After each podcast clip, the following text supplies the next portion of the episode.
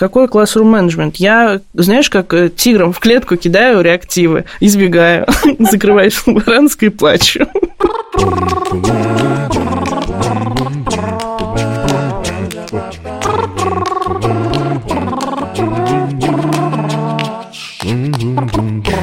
Привет! Это подкаст «Дай списать» от образовательной школьной платформы Яндекс Учебник. Меня зовут Елена Краевская, и я работаю методическим руководителем. А меня зовут Полина Истрих-Геллер, я учитель химии и аспирант-кристаллограф. И мы тут обсуждаем, как устроена школа в современном мире, чему и как в ней учат, с какими проблемами все сталкиваются, и что с ними можно сделать прямо сейчас. И что про это думает наука прямо сейчас. Подписывайтесь на нас в Яндекс Музыке, Apple Podcast, ВК Музыка, ставьте нам лайки и звездочки, ищите нашу страничку на Яндекс Учебнике и в одноименной группе во ВКонтакте. И сегодня мы хотим поговорить про влияние отношений ученика и учителя на образовательный процесс и результат.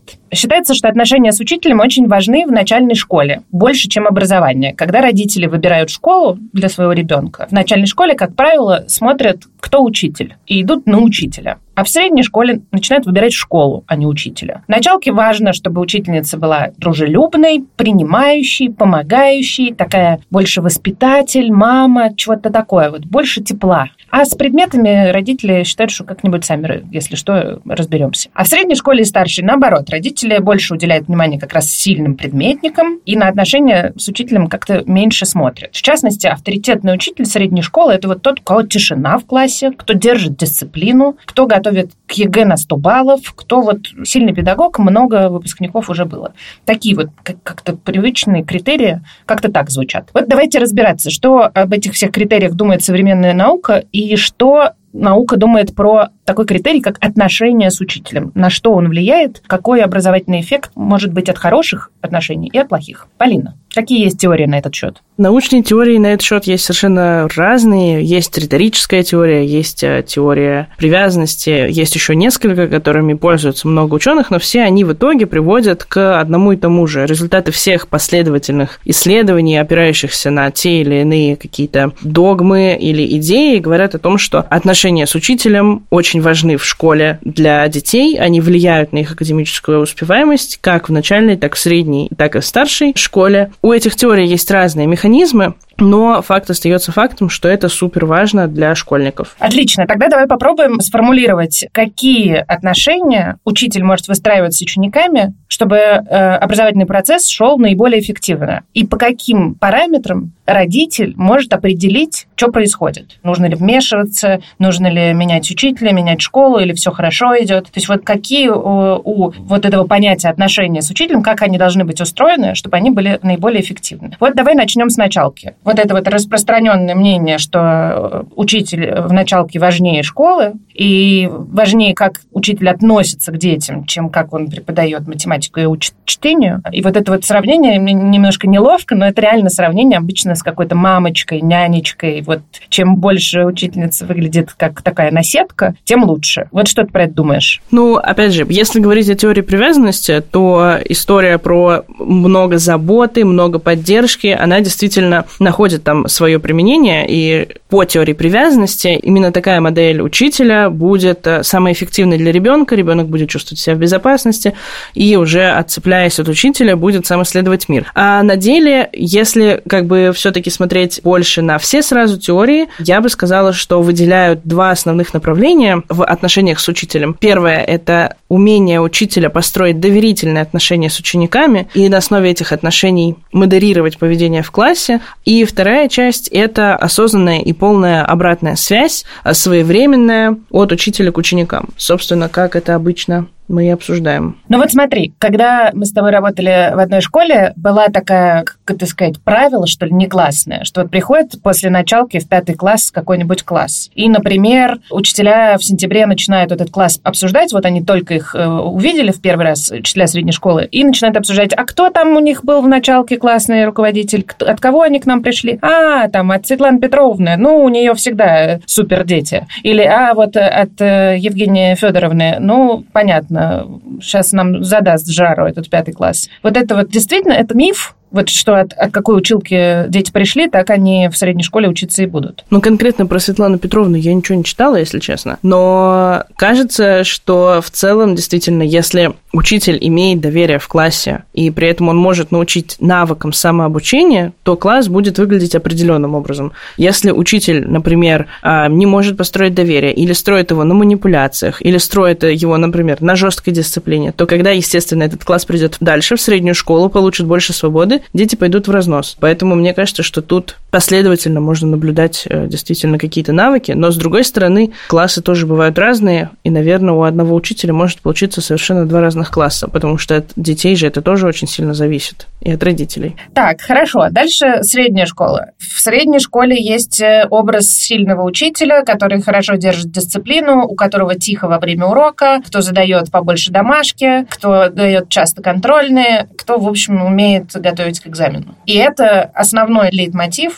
Ничего про отношения обычно там не слышно. Давай разберем по косточкам эти соображения. Обожаю такое, знаешь, когда сидишь на каком-нибудь репетиторском сайте, тебе звонит какая-нибудь мама и говорит, слушайте, у нас такой учитель химии, у него все сдают на 100, он все время дает контрольные, все время дает большие домашки. Нам очень нужен репетитор, возьмите любые деньги, потому что мы, значит, у него учиться не можем. А потом случайно выясняется, что у каждого ребенка в классе есть репетитор. И ты думаешь, хм, надо было тоже давать просто очень много домашек, чтобы все просто нанимали себе репетиторов. Господи, что же я балда-то такая? Так, ну хорошо, давай про строгость. Вот хорошие отношения учителя с детьми, как они коррелируют со строгостью? Ты строгий учитель, Полин? Я не очень, а ты? Я, кстати, мне кажется, по-разному может быть.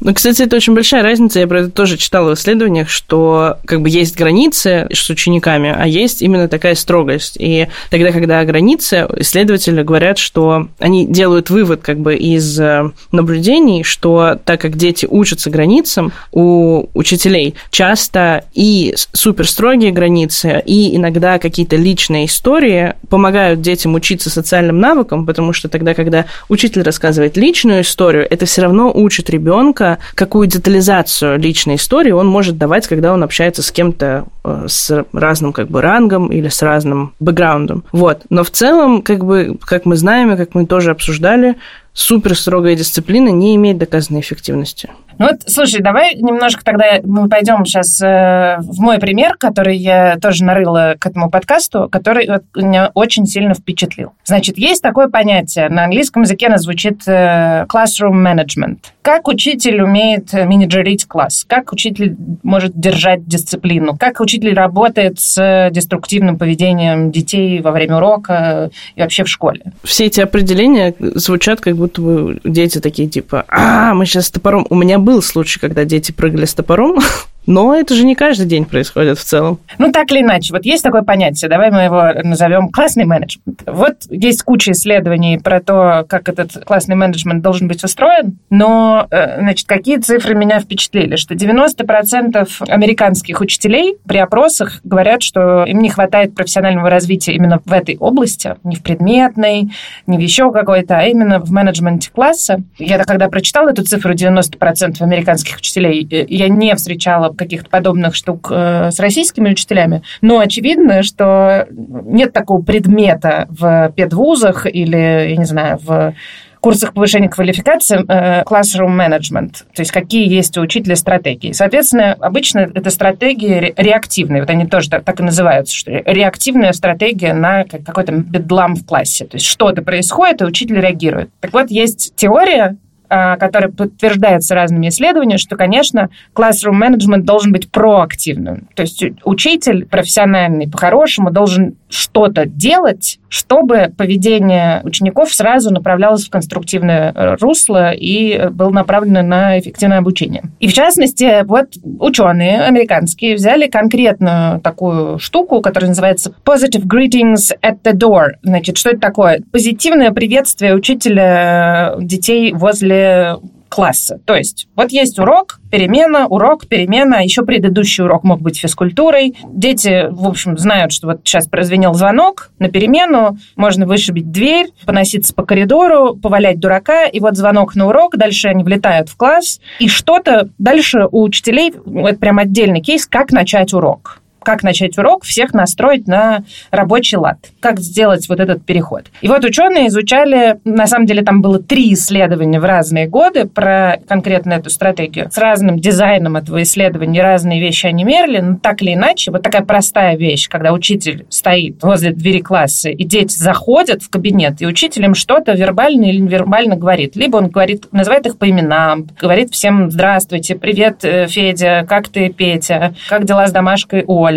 Или просто как-то здоровается и говорит, что давайте, типа, успокаиваемся, проходите, нас ждут великие дела в ближайшие 45 минут. Просто сама вот такая вот практика дает типа супер значимую корреляцию с тем, как, насколько эффективно пройдет урок, насколько эффективно будет э, потрачено урочное время. Вот. Меня вот эта штука поразила. Полин, ты используешь какие-нибудь такие практики? Ну, ты пока говорила, я вспомнила, что я же пробовала такие штуки. У нас был один класс такой волшебный, и они очень классные, офигенные дети. В смысле, все дети классные, но эти были еще и очень шебутные. И чтобы их как-то усмирить, я смотрела видео на Ютубе, и там был, там был немножко не такой способ, а там предлагали собрать детей перед дверью, поговорить с ними две минуты, они действительно как-то заземляются в этот момент, потом заходят в класс и немножко поспокойнее. Это правда было супер и супер работало. В этом году я это не использую, а зря надо попробовать. В целом, кажется, что история про то, чтобы я приветствовала каждого ребенка у двери, а, звучит привлекательно, но обычно всю перемену я расставляю реактивы, если честно. Поэтому, как училка химии, совершенно себе не могу представить, как я могу использовать этот передовой инструмент, потому что мне нужно поставить 25 штативов по 10 пробирок в каждый. И у меня на это 15 минут а еще убрать за предыдущими. Слушай, я сейчас вспомнила, ты сказал про YouTube, я вспомнила, тоже смотрел какое-то видео. Правда, это было про начальную школу. По-моему, это была, была какая-то китайская школа, что учительница стояла перед дверью и здоровалась и обнимала каждого ученика. То есть там еще вот такой был хакс. И с каждым она обнималась по-своему, я помню. Было, правда, такое видео. Или это было другое видео, но там был прикол в том, что учитель давал пять как-то по-особенному, и с каждым ребенком у него был да, свой да, да, ритуал, да. и ребенок это помнил, и как бы был воодушевлен тем, что вот он, значит, на особой волне с детьми. Это, кстати, тоже, правда, очень хорошая история, когда я называю это локальные мемы, когда у тебя с какими-то кусками класса или с какими-то детьми есть локальные мемы. Обычно это ничего супер интересного, но дети дети чувствуют свою связь с учителем. Возможно, это помогает э, построить доверие в классе, потому что они знают, что вот у меня и у Полины Александровны есть свой локальный мем. Что может быть прекраснее? Я сейчас вспоминаю, когда я была класс-руком, у меня тоже были... Но это, правда, были не мои локальные мемы с конкретными детьми. А мне кажется, у детей были локальные мемы со мной. Например, у одного мальчика был мем, что он просто со мной здоровался 45 раз на дню. Вот сколько раз он меня встречал в коридорах по школе, этажах, он каждый раз мне говорил «Здравствуйте, Елена Борисовна, здравствуйте, Елена Борисовна». Как это? И получал от этого огромное удовольствие. Но я ему тоже говорил «Здравствуйте». Мне кажется, это как бы с его стороны был какой-то форма дружелюбного троллинга. Мне не сложно. Ну, то есть мне кажется, что после чтения всех этих статей про э, управление поведением в классе, основными идеями этих статей является не то, что учитель должен быть супер строгим, или то, что все дети должны сидеть, значит, руки на парте, смотреть только вперед, а в том, что э, должна быть такая атмосфера доверительная в классе, что даже если есть какие-то проблемы с поведением или проблемы с обучением, ребенок чувствует себя свободным, чтобы подойти к учителю, это обсудить, и учитель может регулировать э, вопросы поведения в классе. Порой кажется, что это невозможно, особенно когда у тебя сидит 40 восьмиклассников. Но в этом случае, я думаю, даже супертренеры по классрум-менеджменту из любой страны будут бессильны, потому что с восьмиклассниками не может справиться никто. Ну вот хорошо, а давай еще про тишину поговорим, про тишину на уроке. Мне кажется, это краеугольный такой камень в учительской среде? Вот должно быть тихо на уроке или должно быть громко на уроке? У тебя тихо на уроке, Полин? У меня никогда не тихо на уроке. Порой это проблема, потому что перед началом лабы, когда громко, но я же должна все равно дать какие-то инструкции, но, естественно, у меня не получается, и потом вот это начинается. А? А что? А? Что? А где? А где? А как найти какал? И я такая, кальций, хлорид кальция, дети. Да, э, везде все то, что я читала, и все то, где я там пыталась где-то учиться, а, все современные технологии обучения говорят о том, что желательно обучение должно проходить в группах, потому что оно так более эффективно, если мы говорим о средней и старшей школе, и оно желательно должно проходить на ногах. То есть дети должны иметь возможность двигаться, дети должны иметь возможность исследовать, они должны иметь возможность обсудить, объяснить друг другу, потому что именно вот эти моменты взаимного осознавания, где они, они находятся на уровнях понимания школьной программы, они являются ключевыми в эффективном обучении. Поэтому кажется по всему тому, что я читала, что тишины в классе быть не должно. Но опять же, если у вас 48 классников, у вас никогда не будет тишины в классе. Так это значит, что вы хороший учитель. Пока они не выливают друг на друга кислоты, да. Но вот кажется, с этой тишиной действительно такая штука, что в целом это же очень несвойственно, я так понимаю, по современным теориям, действительно, тишина в классе это скорее показатель типа супер строгой дисциплины и, ну, такого какого-то старого, что ли, подхода к обучению, что все сидят молча, слушают, что говорит учитель, и внимают, и отвечают только по его вопросу или запросу, и по одному, и только вот диалог между учителем и конкретным учеником, что вот эти вот критерии, собственно, мы учились, э, я училась в такой школе, наши родители учились в таких школах. Э, современные теории образования говорят э, ровно об обратном. И можно сказать, что внешний человек, который попал в коридоры школы и проходит по коридорам и, не знаю, подслушивает под дверью, если вы слышите гробовую тишину в течение 45 минут, то, скорее всего, детям в этом классе, ну, либо не кайфово, либо учитель что-то такое невероятное невероятное рассказывает, что все замерли с открытым ртом. Так тоже бывает, но, опять же, не 45 минут. Да, это, кстати же, называется, что дети как объект обучения, дети как субъект обучения. Если я фронтально рассказываю что-то и вкладываю, разжевываю информацию, вкладываю ее в головы детей, то есть дети в этот момент объекты обучения, потому что я делаю все и пытаюсь вложить это в их голову. Это, к сожалению, никак не учит их навыкам обучения, потому что они должны, кроме того, чтобы понимать материал, в школе основная идея – это чтобы дети получали навыки самообучения, и это можно сделать только тогда, когда дети являются субъектами образования, то есть тогда, когда они делают что-то, чтобы получить знания. Но для этого нужна мотивация и вовлеченность.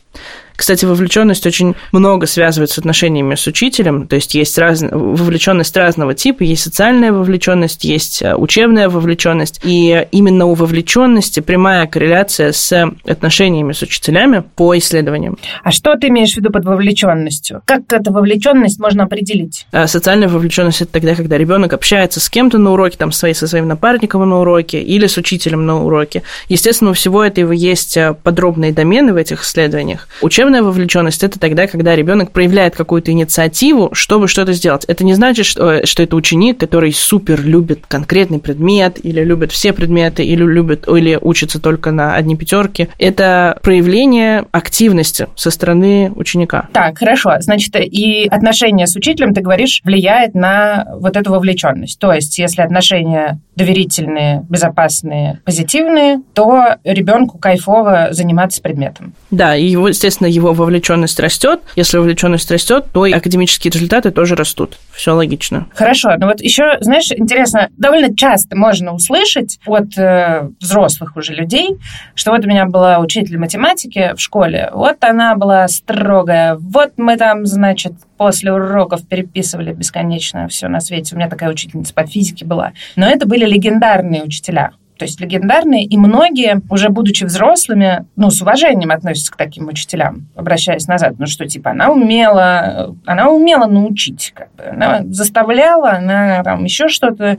но я благодаря этому физику поэтому и знаю. Как с этим быть? Но это же тоже вопрос границ, а не строгости или отношений, мне кажется, потому что у нас с учениками могут быть превосходные, лучшие отношения, но я все равно буду настаивать, что они должны прийти ровно там в 4.00 и переписать тест. И, например, если они приходят в 4.01, а я, например, против опозданий, я их не пущу. У меня могут быть с ними чудесные отношения, но я могу с ними им сразу сказать правила, по которым я бы хотела, чтобы мы учились. Что опоздание на одну минуту, вы уходите. Или это может быть, например, какие-то границы, связанные связанные с предметом. То есть мне кажется, что здесь строгость не коррелирует с отношениями, потому что если воспоминания об этом учителе приятные, то, скорее всего, у вас отношения-то были хорошие. Просто учитель очень четко ставил свои границы. И, конечно, это хорошо. Хорошо. А ты скажи, Полина, ты когда-нибудь орал на детей? Восьмой класс. Да, да, да, на восьмой класс я говорю, но у меня дети обливаются кислотами. Конечно, я начинаю орать в этот момент. Мне ужасно стыдно. Я потом перед всеми извиняюсь. Но естественно, что когда я вижу что-то, ну, небезопасное, я просто вою сиреной. Я никогда этого не слышала, Полина. Запиши мне, пожалуйста, кружочек в Телеграме, когда ты будешь орать на детей, чтобы они перестали обливаться кислотой. Получается, что? Получается, что строим доверие, даем обратную связь, растет вовлеченность, растет академическая успеваемость, учитель испытывает из-за этого меньше стресса в классе, дети испытывают из-за этого меньше стресса в классе, вы успешны. Формула э, счастливого будущего от Полины Эйстрик-Келлер. Ну и получается, что родителю стоит обращать внимание не только на баллы ЕГЭ, там, я не знаю, легенду учителя из уст в уста и так далее, а на конкретные маркеры. Если есть возможность посмотреть, желательно где-то исподтишка, как на, послушать уровень шума во время урока, посмотреть, э, насколько свободно и легко себя чувствуют дети во время урока, или они сидят по стойке смирно и молчат. То есть вот на какие-то такие маркеры, на которые, кажется, не принято обращать внимание, то есть как-то понять, насколько ребенку будет вообще-то хорошо, хорошо и спокойно э, учиться. Да, мне кажется, что при разговоре с ребенком это можно понять э, вопросом, можешь ли ты подойти к учителю и спросить то, что тебе непонятно, и понимаешь ли ты, почему у тебя стоит такая оценка или зачет не зачет? Ну, потому что это будет, второе будет о обратной связи качественной, а первое будет о доверии. Еще бывает, что дети не, не очень стеснительные, и поэтому не задают вопросы, нет? Бывает. Но для этого же есть э, обратные связи, есть листы рефлексии, есть а, разговоры с глазу на глаз в конце урока. Это не очень тяжело, и на самом деле это очень помогает, когда весь класс уходит. Один кто-то пока собирает свои вещи, весь класс уходит, можно просто подойти и спросить, привет, а вы как сегодня? На уроке все в порядке было? Но если вопросы будут, подойдите, пожалуйста, не стесняйтесь. Окей, okay, это с точки зрения родителей мы сумерли, а с точки зрения учителя кажется, что на этот classroom management э, и на отношения с классом стоит обращаться обращать внимание. Да даже не стоит обращать внимание. Это, блин, реально какая-то такая штука, про которую ты должен все время думать и искать способы и разные какие-то э, лайфхаки э, про то, как это делать проактивно, а не реактивно. Тоже вот не, не, не то, как орать и стыдить, а про то, какие, какие есть лазейки, стратегии и практики, которые могут предотвратить деструктивное поведение.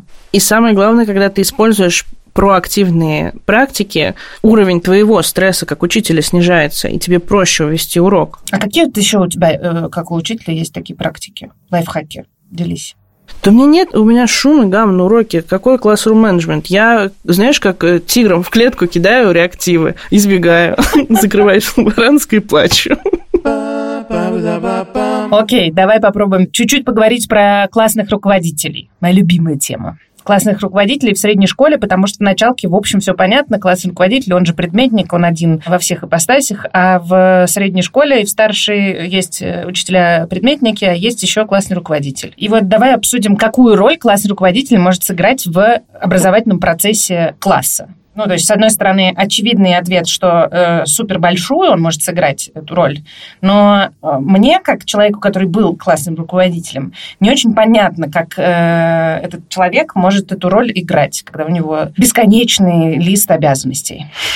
Была у нас такая шутка в школе, значит, что глава психологической службы наша, значит, периодически пыталась использовать меня как пугало с э, классом. Ну, есть какой-нибудь восьмой класс, который, значит, у которого проблемы с поведением. И вот она меня ловит где-то, значит, в коридоре, глава психологической службы, и просит меня, ты можешь зайти, пожалуйста, в восьмой класс в начале урока ровно на 30 секунд. Даже просто ничего не говорим, можем вместе зайти, говорить буду я, а ты просто молча постоишь. И как бы я знаю, почему, почему меня очень обижала эта просьба, значит, и я обычно не соглашалась на такие просьбы, но я понимаю, почему. Потому что это как бы некоторая фигура власти завучи силы, что вот сейчас он придет, своим грозным видом она постоит, значит, э, руки сложит, и все, значит, от этого замрут и будут 45 минут как-то более внимательно вникать, что происходит на уроке. Ну, это так себе стратегия, согласно всем научным исследованиям, которые мы с тобой видим.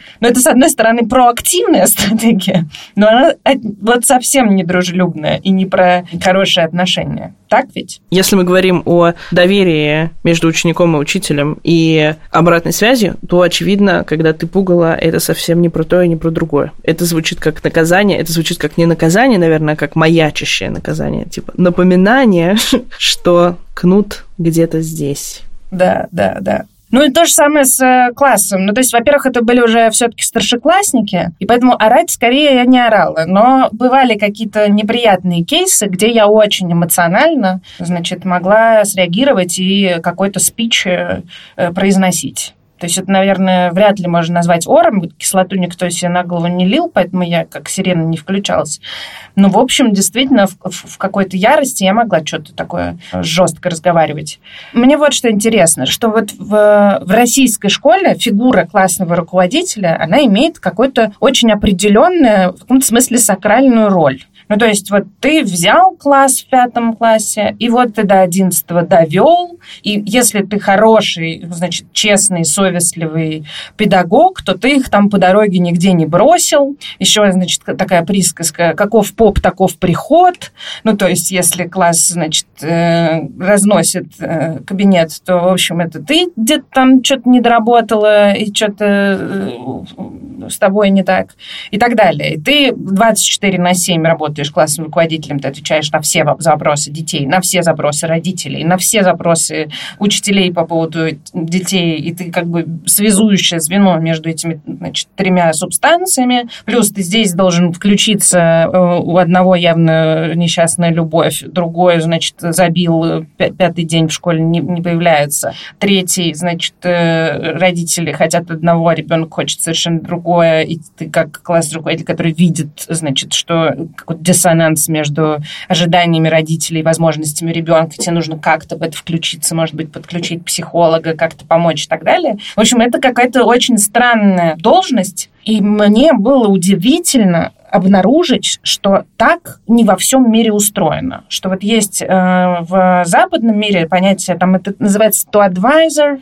то counselor, ну, то есть иногда counselor – это э, психолог, иногда вроде как класс рук, иногда home teacher, ну, то есть как бы там варьируются как-то обязанности, они могут быть вообще параллельно существовать разные, еще тьютеры есть такое понятие. Но, в общем, я как бы увидела, что классный руководитель в американской школе или в европейской школе вот он себя как-то совершенно по-другому чувствует. Он не чувствует, э, как бы, что что это его дети, вот это вот еще мои, понятие «мои дети», а «твои дети» и так далее, что вот э, нету вот этого какой-то «мои дети», что да, у меня есть э, job description, как, какие-то мои обязанности, я там отвечаю, например, за коммуникацию с этим классом, за коммуникацию с родителями, за коммуникацию с детьми. Я эту коммуникацию, например, должен организовывать, но я не отвечаю за все на свете в течение там семи лет.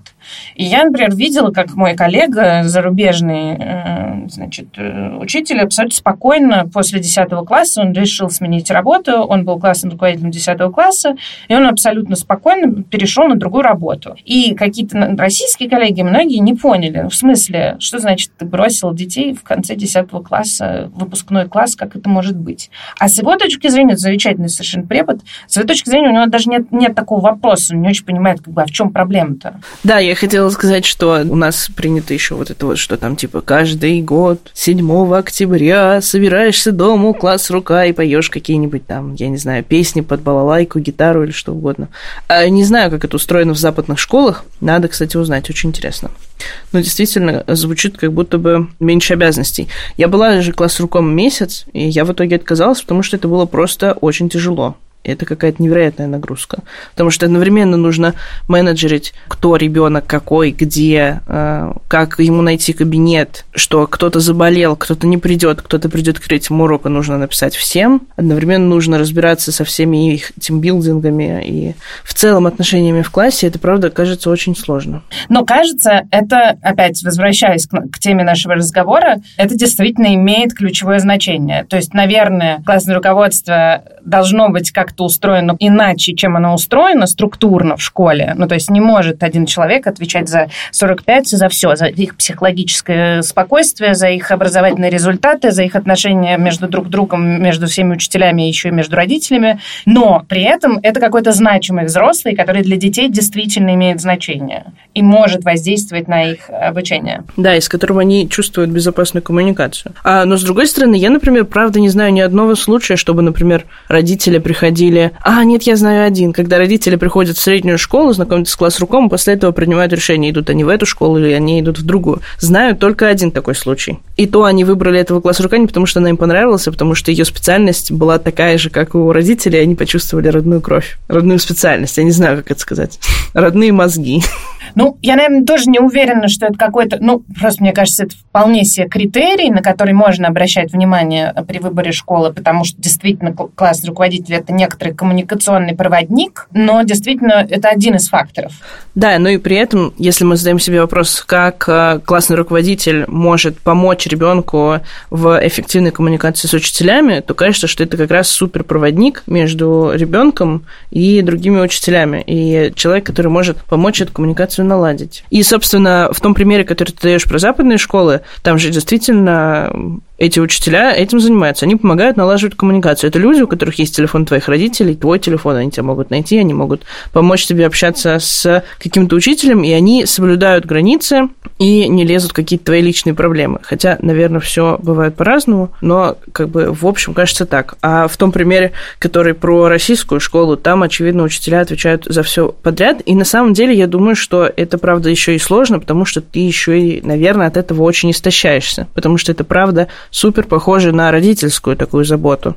Одно дело иметь своего, своего, а другое дело иметь 40 своих. Это же совершенно разные истории. Да, и в этом смысле, с точки зрения родителей мы обсудили, а с точки зрения учителей, я бы завершила этот разговор про классное руководство анекдотом довольно известным. Практически все учителя знают, но в целом я его очень люблю. Возвращается учитель поздно вечером домой. В подворотне на него нападает грабитель, представляет нож и говорит, отдай часы. А учитель на это отвечает, часы не отдам, забирайте классное руководство.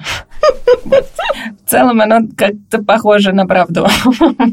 Потому что совершенно, совершенно непонятно, зачем тебе удовольствие. Даже тут сложно посоветовать классным руководителям, что типа прокачивайте свои какие-то скиллы, потому что мне кажется, что, конечно, эта функция в российской школе просто очень несправедлива и очень несбалансированно устроена, что там точно должны быть тьютеры, еще э, где-то рядом еще должны быть психологи сильные, э, где-то рядом, чтобы класс руководителя действительно был некоторым координатором класса, который перераспределяет проблемы по разным каким-то каналам, а не аккумулирует их на себе и, и такой решает все на свете. А ты не думаешь, что, например, выставление границ и четкий список обязанностей мог бы помочь классному руководителю? А, нет. Нет, потому что в той системе, в которой сейчас есть в российской системе класс руководителя, если у него будут четкие границы и четкий список обязанностей, то он будет бездушным сухарем просто и формалистом. Потому что куча проблем, которые он просто будет отказываться ими заниматься, а им никто не занимается и некому помочь. Поэтому так часто бывает, что действительно получается, что класс руководитель как бы становится, берет на себя эту роль и сам от нее подыхает, сам от нее выгорает, но как-то дотаскивает до конца. Несправедливо устроено.